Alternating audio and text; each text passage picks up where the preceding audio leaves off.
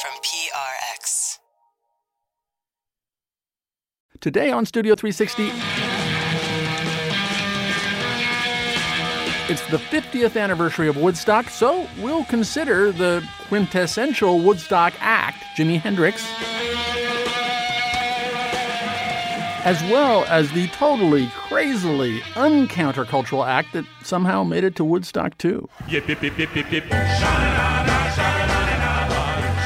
Well, as somebody put it once, Sha Na Na showed us where we had come from, and Jimi showed us where we were going. One of Sha Na Na's founders.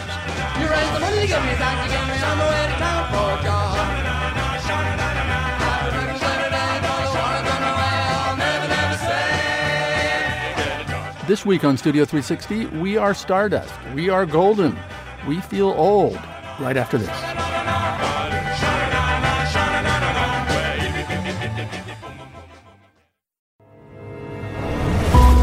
Studio 360. I'm Kurt Andersen. and I'm sitting on the steps of the Lincoln Memorial. This first level of garden. This was Thomas Jefferson's vegetable garden. I'd like to have the roasted chicken, please. Very well done. Editing is all about timing. I try to get a little bit away from the actual subject. You must get sick of your own voice, right? Studio 360. With Kurt Andersen. Getting our show on in about five minutes. The Woodstock Festival happened 50 years ago, the weekend of August 15th, 1969. So this week, we're looking at that historic weekend with all its sex and drugs. Now, people have been saying that some of the acid is poison. It's not poison, it's just bad acid. It's manufactured. But focusing mainly on the rock and roll. People started calling baby boomers the Woodstock generation almost as soon as it happened. But like other people who weren't there, my knowledge of Woodstock comes almost entirely from the documentary that came out the following year, 1970. At 15, I devoured it. Crosby, Stills and Nash, Sly Stone, even Joe Cocker, and definitely The Who. Teenage me loved every bit of it. Although there were a few minutes in the movie that surprised me. It was a cover of the 1957 Danny and the Juniors song At the Hop by some group called Sha Na Na. The band is wearing leather jackets, and the singers are in shiny gold suits doing choreographed high stepping. Nobody has long hair. What was this jokey cornball novelty act doing at Woodstock? What did this have to do with peace, love, revolution, the age of Aquarius? Who were these guys? So we were 11 undergraduates from Columbia, and we had uh, drums, you know, rhythm, bass, and lead, and then the rest of us. Robert Leonard was a founder of Sha Na Na, but just a few months before Woodstock in the spring of 1969, his group in New York City went by a different name the Columbia Kingsmen. Roar, lion, roar, and wake the echoes of the Hudson Valley. We were a what was called a small college singing group. Nowadays it would be an a cappella group. Well, one of the guy's fathers got us an audition with a record company. Now, we didn't have a big set list. So, what we all liked to do in our spare time was to sing doo wop songs that our older brothers uh, had introduced us to. So, we said, why don't we sing some of those songs? Please wait for me. The record company audition was a bust, but the Kingsmen's doo wop performances were popular around Columbia's campus. And Rob's older brother, George Leonard, noticed. I was getting my PhD at Columbia. Basically, I was a novelist who had developed writer's block. I was just looking for something to do because I couldn't write anymore. Yeah. And George said to me, Call the boys to your apartment. I want to talk to them. I called everybody to my apartment, and George came. And George, all of 23 years old, right? O- older than the rest of you. Exactly, yes, yes. But still, he looked at us all and he pointed right in our faces to each of us and he said, Boys, I'm going to make you rock and roll stars. Because lovers never say goodbye. So it was your idea, Big Brother, George? Yeah, I created it. The Columbia a cappella group had the use of Wollman Auditorium for a show. There was this one solid month before the show was going to go on. And George said, now we're going to do costumes. Instead of wearing uh, blazers, now we were like hoods, like juvenile delinquents, like what was later called greasers, uh, in you know pegged pants and uh, tight T-shirts with cigarettes rolled up in the sleeve and greased back hair. I, I named the concert "The Glory That Was Grease," and, and this is three years before the musical Grease was on Broadway, and before 50s pop nostalgia was even a thing. Yeah, yeah. And three of us, George said, I need three guys who won't mind working hard and can dance. So, three of us dressed in uh, gold lame outfits a la Elvis Presley that George found uh, in a defunct Bye Bye Birdie road show. So, it's 1969. You're, uh, you know, a year earlier, uh, on the Columbia campus had been like the most famous student protest of that time, like one of the big ones. We have taken the power away from an irresponsible and illegitimate administration. We are demanding that students and faculty have a say in the policies of the university. The Columbia riots had been a ghastly experience. I think we ought to make clear, really, that it wasn't like all the students went into the buildings. Sure. The campus was violently divided. There were fistfights, there were battles. It was jocks versus SDS. Students for a Democratic Society, the 60s left student group. About 500 people joined us at the Sundial. We were opposed by about 200 jocks there blocking our way. I mean, it was like the Civil War, only on campus, where people who had been pals and worn beanies together in freshman year were now really beating each other up on sight. Na was supposed to be the opposite of that. And I had an idea that what could bring people together would be well, here, this is what my publicity said. I wrote up these handouts publicizing the show, and uh, it said jocks, freaks, ROTC, SDS, hippies. Let there be a truce. Remember when we were all little grease balls together? And I wrote, So you're a sophisticated college guy, huh? Bullshit. You know who you are, greaseball. Deep down inside you somewhere, there's still the same greasy kid, standing on the corner in his continental jeans, watching the eighth grade girls, singing Duke of Earl to himself. For one glorious night, come to hear the Columbia Kingsmen sing the songs of your youth. Grease your hair back with KY. Roll up the sleeves on your t shirt. Come as you were.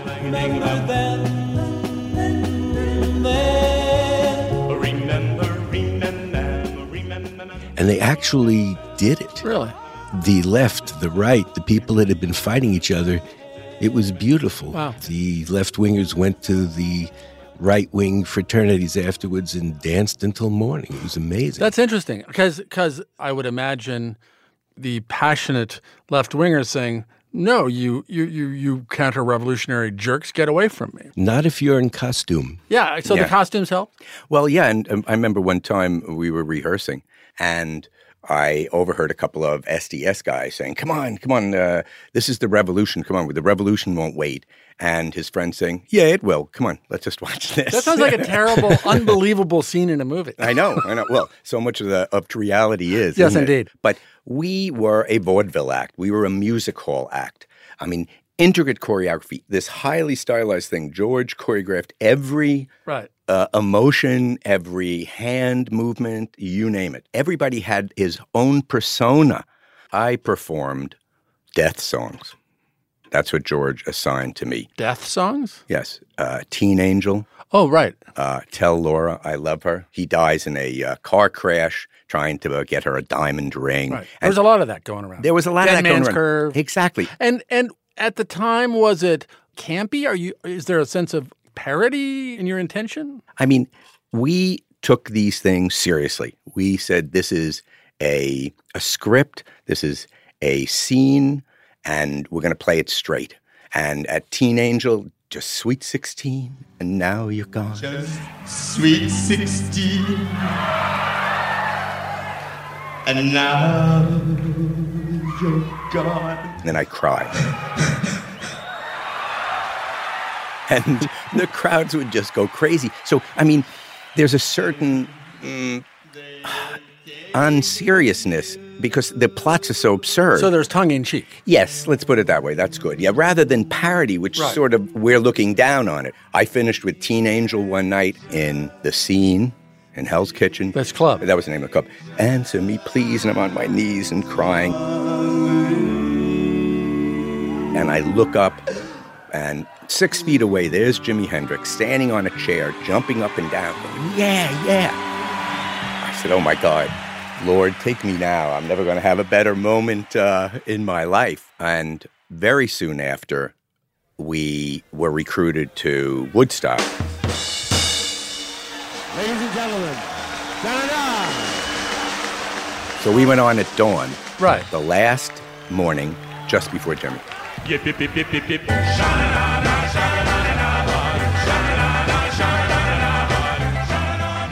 So you're at Woodstock. You had never played to several hundred thousand people before. What, what, what was the feeling like for you? We were hams. Uh, we loved it. Uh, With these stoned hippies saying to themselves, Am I really seeing Right. 12 guys, three of whom are in gold lame in front of me?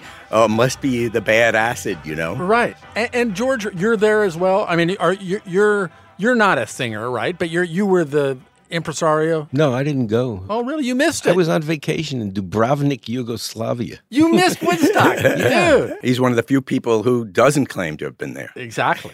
Yeah. I mean, so you look at the other acts at Woodstock Jimi, Country Joe, The Dead, all the bands of that 60s moment. And then there's you playing this schmaltzy 50s cover set. Uh, you, you've only been a band for a few months. You haven't put out a record at all. Why were you at Woodstock? Well, as somebody put it once, in a retrospective view of Woodstock, Sha Na Na showed us where we had come from, and Jimi showed us where we were going. And you have to realize that all the the big bands, like Jefferson Airplane and uh, Janis and, and everybody, they loved us.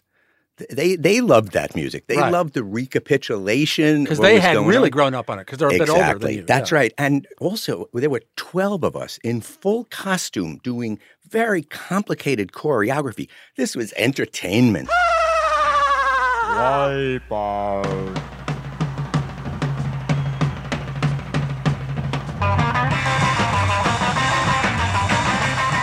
the set list from you know 50 years later looks so canonical about that late 50s early 60s Thank you. music i mean Yes. you know at the hop jailhouse rock get a job book of love teen angel wipeout what, I mean, you know, there was no internet then. There was no like rock and roll canon quite yet. So, how, did you just luck into picking the right songs? No, Kurt, because we brought them back, that created the canon. Well, that's my question. I remember the guys bringing to me a, record that finally somebody had found of Hound Dog, and everybody remembered it as, you know, ain't nothing but a hound dog. Actually, if you listen to it, it's you ain't nothing but a hound dog. And I said, don't do the way it really is. Do it the way everyone remembered it. So, in general, we played everything twice as fast and twice as loud as anyone That's as, interesting. as they had so, even actually as you were creating the canon, you were distorting it. Absolutely.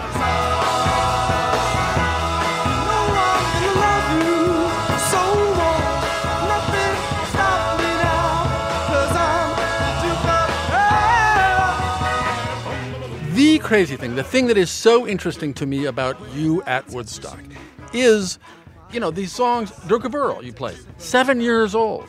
You know, none of these songs, almost none of these songs are more than like 12 years old.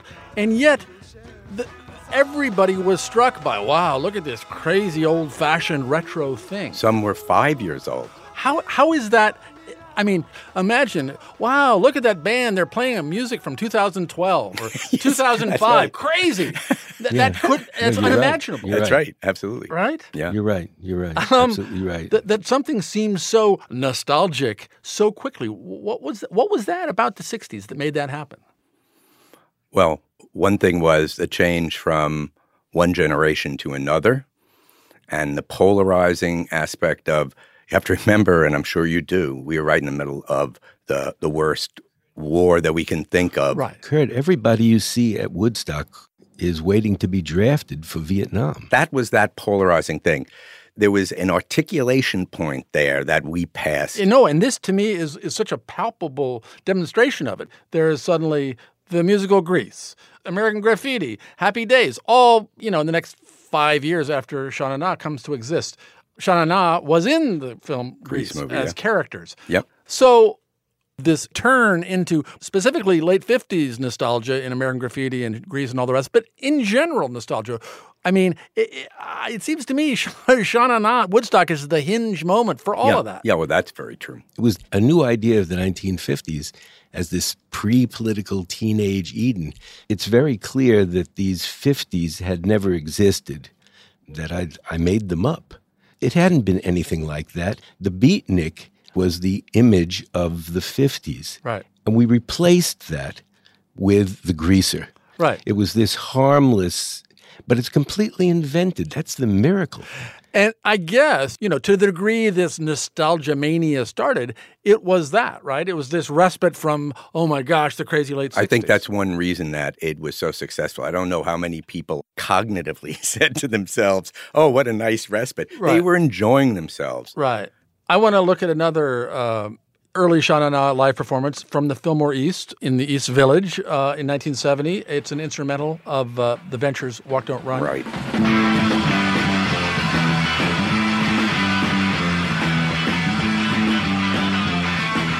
It's it's a really ferocious performance. The the band dressed as greasers are writhing on the ground, jumping into the crowd. My direction to them was pretend that you're three kids up in a bedroom with guitars facing each other, just trying to make as much noise as possible. It's being played twice as fast as the original. Well, and I look at this, I say, oh, guys in leather jackets playing re- high energy, old rock too fast. I, I think, oh, it's the Ramones. Oh, you're inventing punk.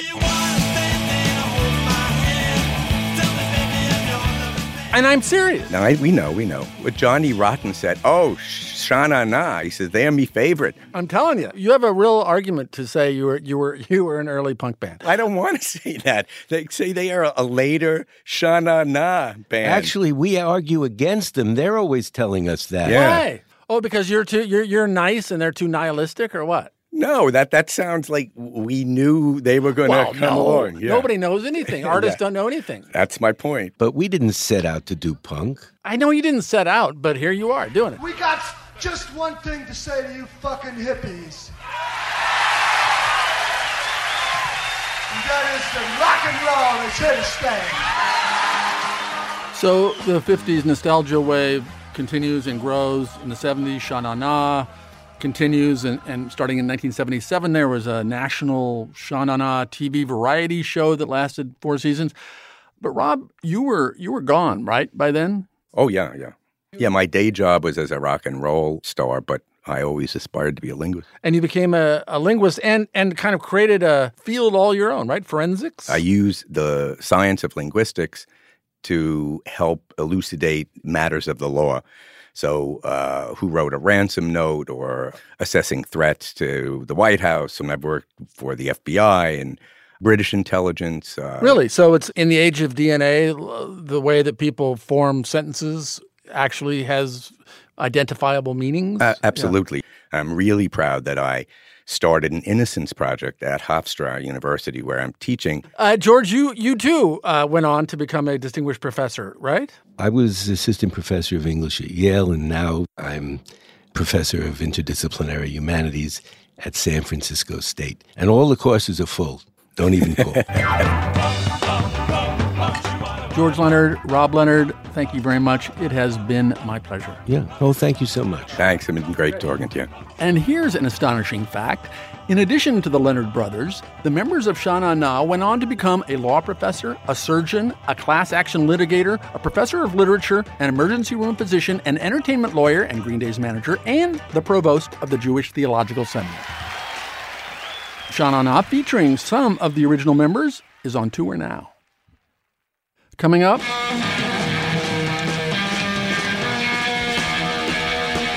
the act that immediately followed Sha Na Na on stage at Woodstock, Jimi Hendrix's performance of the national anthem. That's next on Studio 360.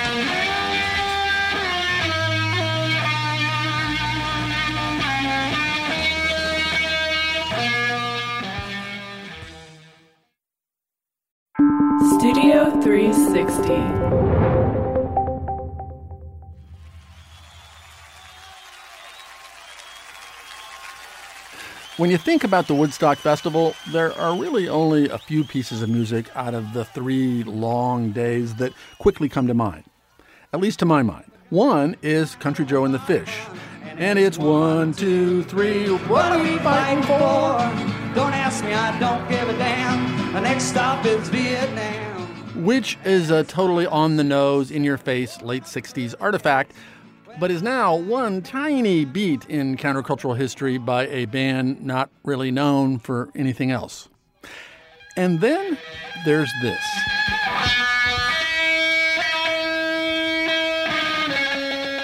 Jimi Hendrix's intense, distorted guitar version of the Star Spangled Banner. 50 years later, that performance still seems artful and meaningful, still resonates. For our American Icon series, David Krasnow tries to figure out why. Michael William Doyle was too young to attend Woodstock, but he's been thinking about it ever since. He teaches courses on the 1960s at Ball State University in Indiana. My brother was a uh, DJ for a AM radio station in Winona, Minnesota in 69 and 70. And they signed off their station every night uh, with the Star Spangled Banner.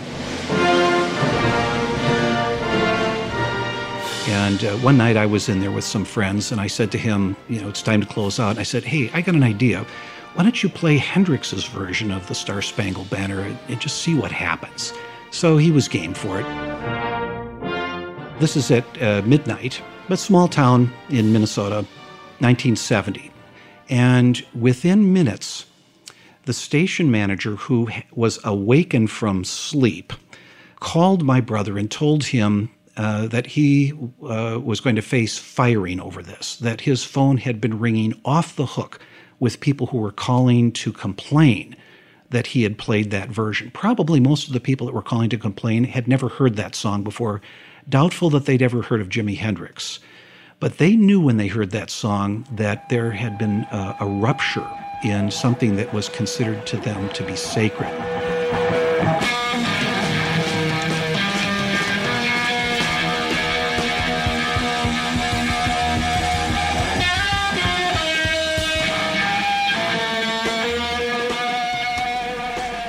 It's already like oozing with chaos because the notes are bending and they're threatening to go somewhere else.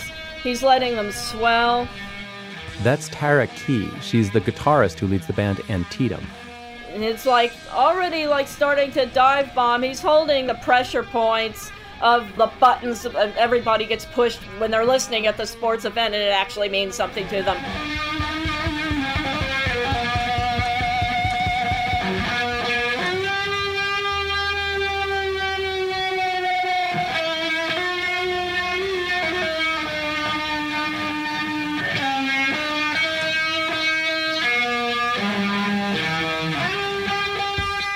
To find the blues in it, to pull the blues out of it. and that's one of the things that Jimi did. Vernon Reid, he's best known for the band Living Colour. On, on a level, he brought the mortar fire to the mix. I think he was just like really so key in making his guitar not sound like a guitar, making it be a conduit for a million other sounds. And I think he really, more than anybody, like kind of brought that right in the front door. And for people that heard it, it was, for some people, it was it was this awesome bit of truth telling, and for other people, it was this confrontational critique. You know, Jimi Hendrix is a, almost like a representative of everything that the establishment was afraid of. Yeah, how so? He was kind of sexually dynamic African American male playing very, very loud rock and roll guitar. He's the kind of person that I think the, the, main, the mainstream America of that time was afraid that their daughters were going to go home with.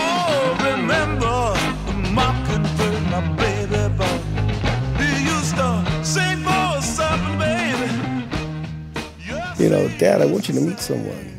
He plays guitar. Yikes. This man was in the 101st Airborne, so when you write your nasty letters in. Nasty letters? Wow, right. you really well, people, when you mention the national anthem and uh, talk about playing it in any unorthodox way, you immediately get a guaranteed percentage of hate mail from people Well, who say, "How that's dare not unorthodox. That's not unorthodox. It isn't unorthodox. No, no. I thought it was beautiful. But then there you go. And it was interesting to see him on the Dick Cavett show. Like Dick Cavett was asking him about it, and Jimi, I think, genuinely was like, "What?" I mean, his thing was, "Oh, I'm an American."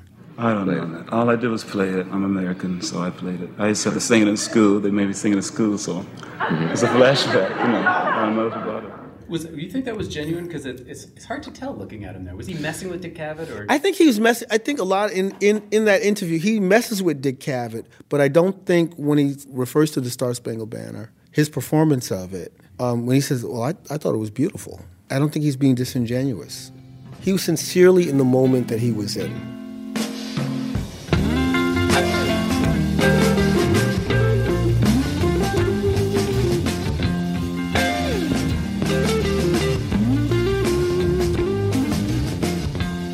Think there was an assumption that young guy coming up, part of this generation, you know, we all think alike. Well, he didn't. Reuben Jackson is a music scholar who's written a lot about Jimi Hendrix. There are instances in which Hendrix said, "Well, he was he was in favor of the war because he made some reference in an interview to the to the domino theory, uh, you know, and that well, if if we don't stop the communists, you know, this will happen, this will happen, and this will happen." The domino theory was pretty much what LBJ thought too. If we don't stop the communists here, where will we stop them? Unlike most of the flower children at Woodstock, Jimi had already been in the armed forces. He was discharged honorably, although sleeping with his guitar was not considered really good soldiering. He actually played with one of his army buddies, Billy Cox, at Woodstock. Jimi, at least, did not think his anthem was unpatriotic. Here's Michael Doyle, the historian. He was asked about that uh, shortly after the festival, and uh, this is his cryptic response. Nowadays, we don't play it to take away all the greatness that America is supposed to have. We play it the way the air is in America today. The air is slightly static. It's like the zeitgeist had vomited up this moment, this thing. But it was also the soundtrack of a country tearing itself apart in the real time. Is there a feeling on this roof there should be a strike on this campus? The sound of demonstrations and people's neck veins sticking out and people screaming at each other from across the ideological divide. That phrase that they used to bring the war home is exactly what you could say Hendrix was doing in the Star Spangled Banner performance.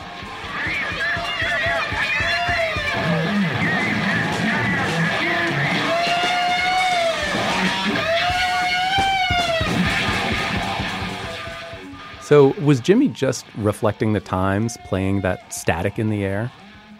On the one hand, he wasn't known for making political statements.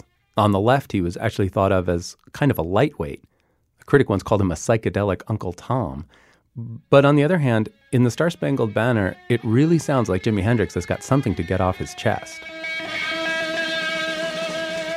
I remember after Hendrix died, there was a an obit in Rolling Stone, and the writer referred to that the performance of the Star Spangled Banner. And he said when he got to the phrase "the land of the free," that sustained note was like a scream of black rage.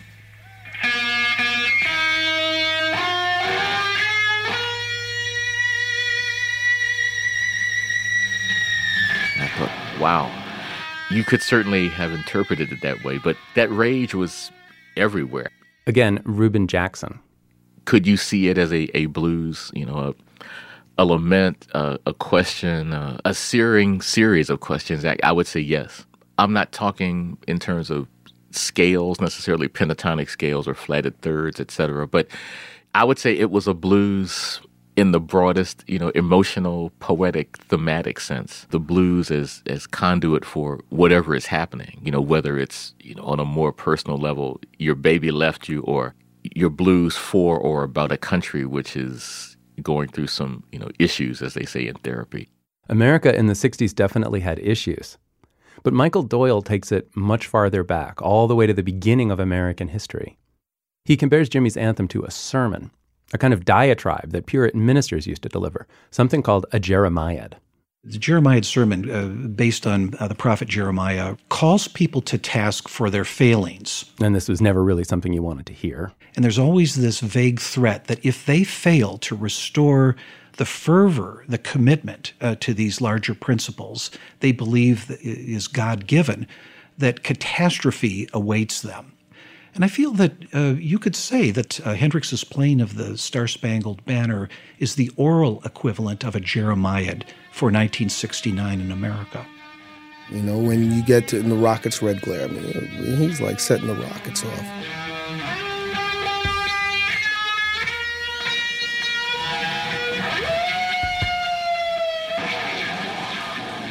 When Francis Scott Key came up with the words, I mean, he was in a stockade and there was like a mortar attack. And he literally saw this battle.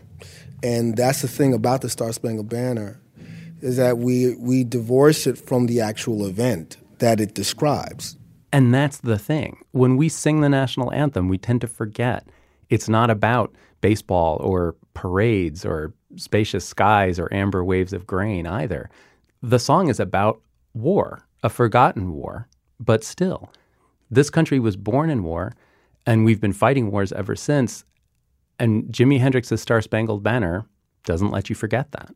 I think you can be, quote, patriotic and, and acknowledge the degree of violence that, well, this country was founded, in my opinion, of violence with, you know, Native Americans, et cetera. And, and I think it's, it's saying, well, this is our song, and America's like a house with many rooms, and some of the rooms have some blood on the walls.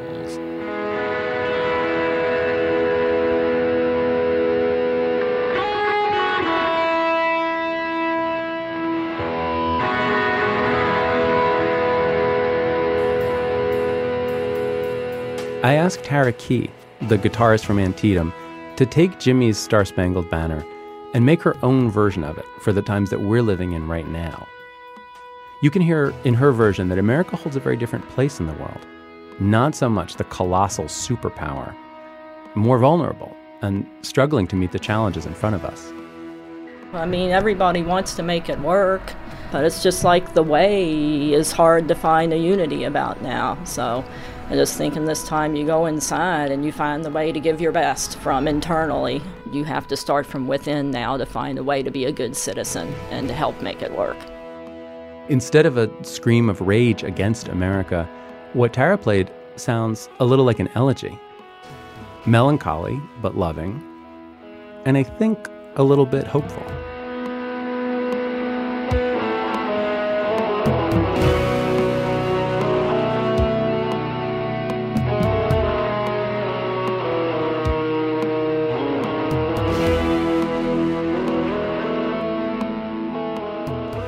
That's David Krasnow, who produced our story in 2010 when he was Studio 360's senior editor. We have since donated David to the New Yorker Radio Hour, where he is executive producer.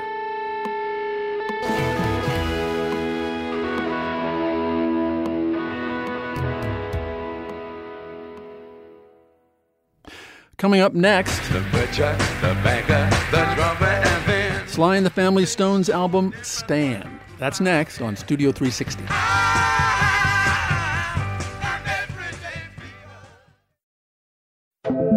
Studio 360.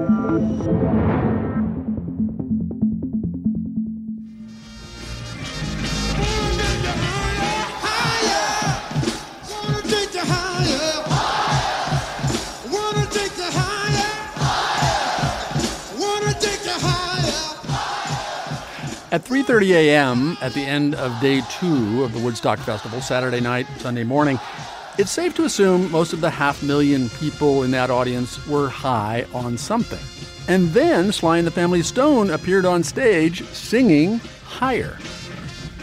That and most of their Woodstock set list was from their hit album Stand, which had come out three months earlier.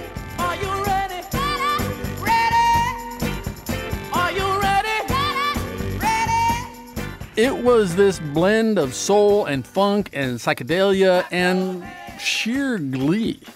The band was multiracial, included women and men, and was defined by that diversity, which was unusual then. Stand includes some of Sly Stone's most enduring and political songs, some of which have provocative lyrics. So if you're listening with, I don't know, your Cub Scout pack, heads up. To tell the story of this great album, we have assembled the band's guitarist. My name is Frederick Stewart. I am Sly Sylvester Stewart's only brother. Sly Stone's biographer.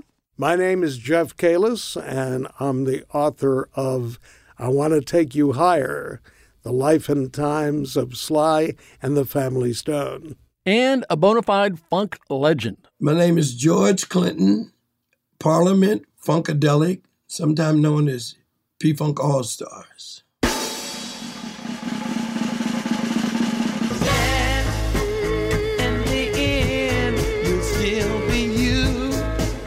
One that's done all the things you set out to do. Stand, there's a cross for you to bear.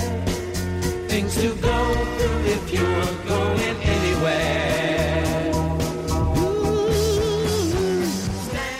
Sly had messages in everything he said.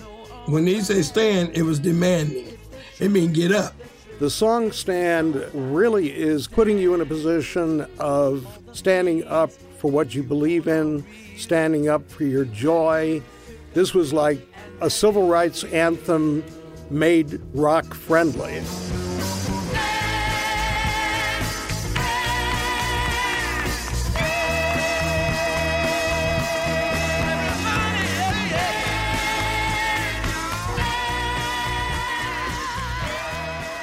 When Stan came out, everybody looking to be free. Black, women, gay. There was a whole lot of freedom being fought for at that time.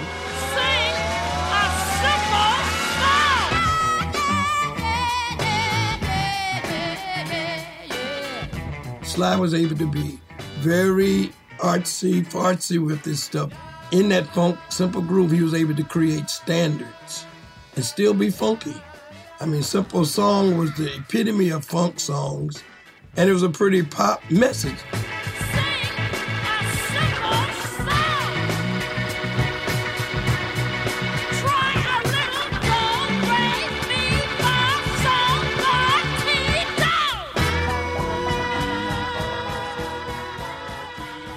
My mom and my dad taught us right from wrong, never looked at black and white.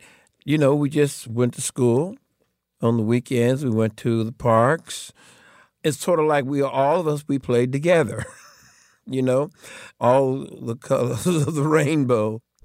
It wasn't until I was in the 12th grade that I ever seen a race riot.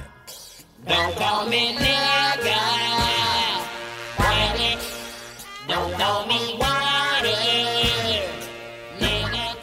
So the songs, I think, help people see what we saw and how we lived and how things could be.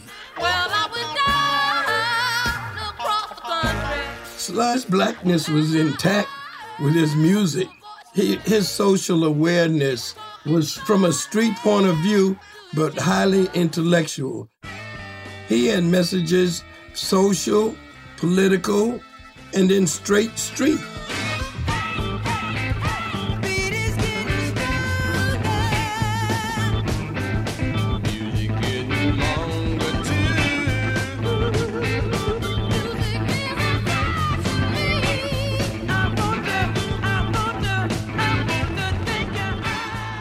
I Want to Take You Higher has so much in it.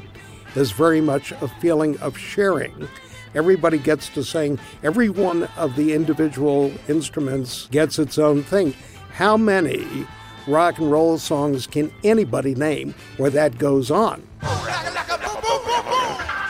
When he got to Woodstock, the fringes flying in the air, Take You Higher was like what Woodstock was all about. It was the epitome of that rock era. That was the top of the mountain. Woodstock was was absolutely phenomenal. I think it was a special realization for Sly and the band when they came on in the middle of the night and saw themselves waking up fields full of thousands and thousands of hippies and saw this reflection back of these happy faces. You know, they recognized their power.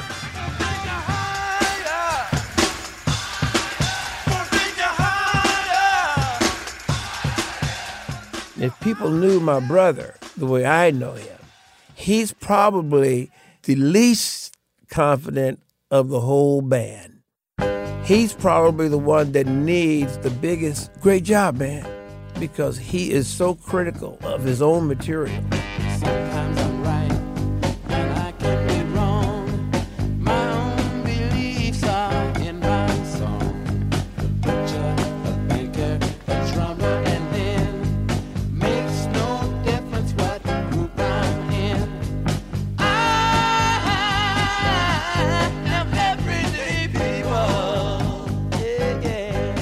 You know, sometimes I'm right and I can be wrong. I mean, everyone can relate to songs that are on here. I personally, I'm forever grateful. Sly Stone represent everything that I love about music and writing music and singing music. Sly Stone, that's my man.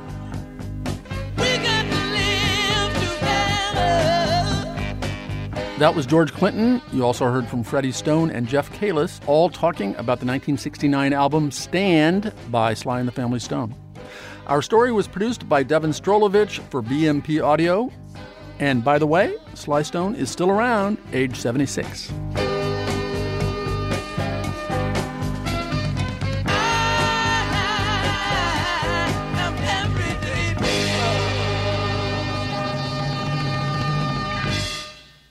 Woodstock was a life changing experience for a lot of people.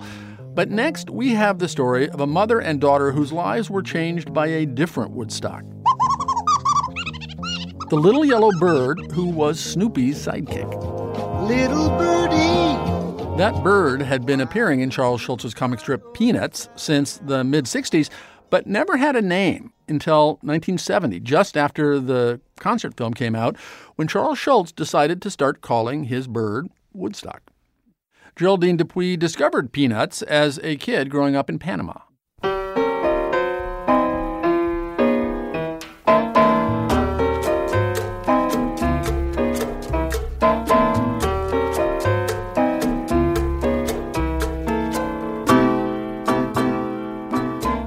Well, I was born in Panama, Panama City.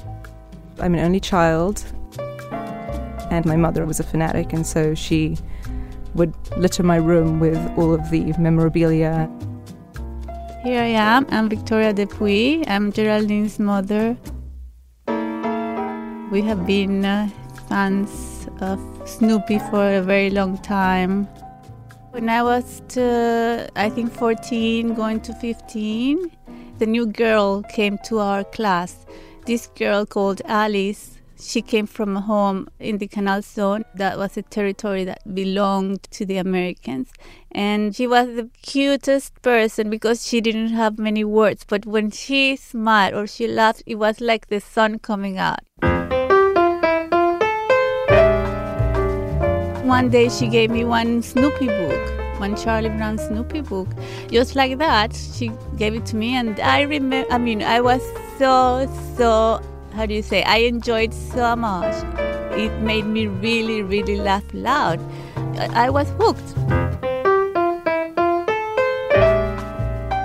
So when Geraldine was born, of course, you know, I would buy everything for her, all the pajamas, all the teachers, the, the lunchbox. She was bombarded with the old Snoopy things because I was such a fanatic and I wanted her to appreciate it. And then I think her first words was Snoopy. I think she's I think she's uh, like embellishing a little bit. I'm quite sure. She told me that my first word was agua, which is water in in uh, Spanish, but I'll accept that. I definitely sort of recall like going through my mother's old copies, the really battered dog-eared copies that she had. And through the through Snoopy, we learn lots more about American life. You know, the holidays, the Halloween, and the Great Pumpkin, and Thanksgiving, and uh, of course Christmas.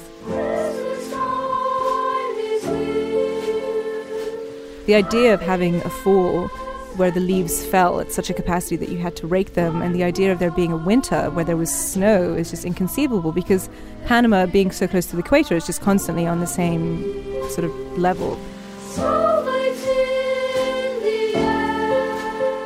You know, the, the snow when they had, and the skating, you know, when they were in ice skating. Oh, ice skating on a lake.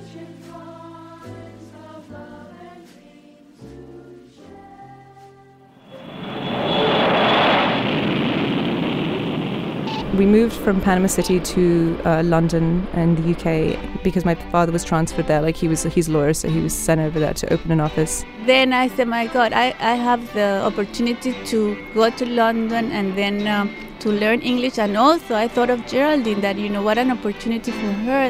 Hey, Chuck, how about this? We're in England. Did you ever think you'd be in England, Chuck?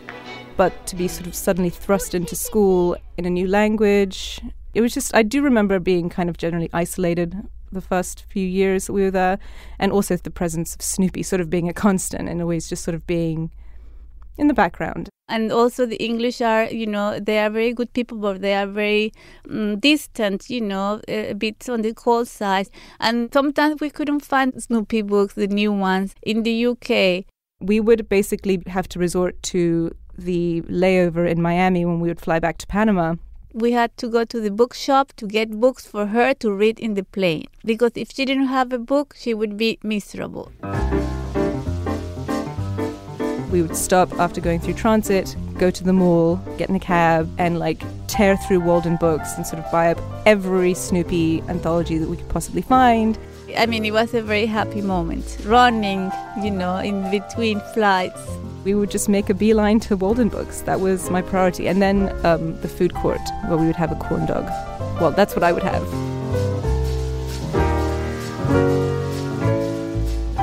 I'm telling you that even now that, you know, the other day I took a, a Snoopy book and, you know, I opened it and then the first thing, you know, the second page, I was laughing already.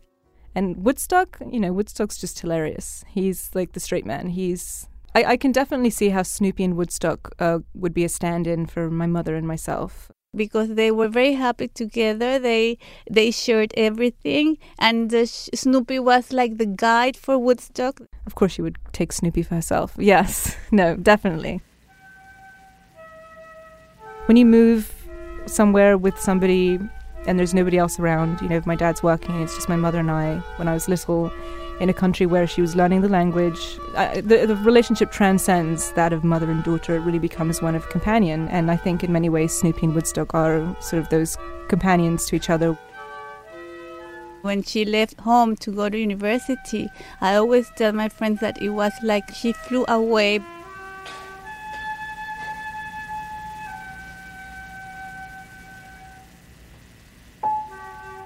This probably epitomizes my relationship with my mother. Snoopy receives another letter from Woodstock, and he says, Ah, another letter from Woodstock, who's at Eagle Camp. Dear friend of friends, today we heard a special lecture by a caterpillar who had crawled all the way across a freeway without getting run over. It was a very exciting adventure. He had all of us sitting on the edge of our branches. Ha ha. And Snoopy looks up, he's like, That Woodstock. It's just the face is cracking a little smile, and I can just imagine my mother receiving a letter like this or an email like this from me at college and just being like, oh, that Jerry. exactly. she is Woodstock. yeah.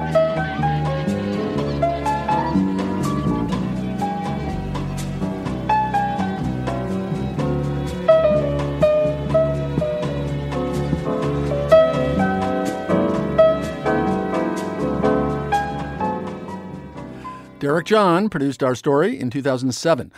Is there some cartoon or symphony or building or short story or whatever that changed your life like that? Tell us about it at incoming at studio360.org and we might put your story on the show.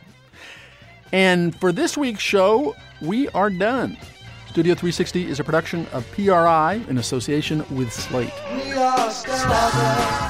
The production team is Jocelyn Gonzalez, Andrew Adam Newman, Sandra Lopez Monsalve, Evan Chung, Lauren Hanson, Sam Kim, Zoe Saunders, Tommy Bazarian, Morgan Flannery.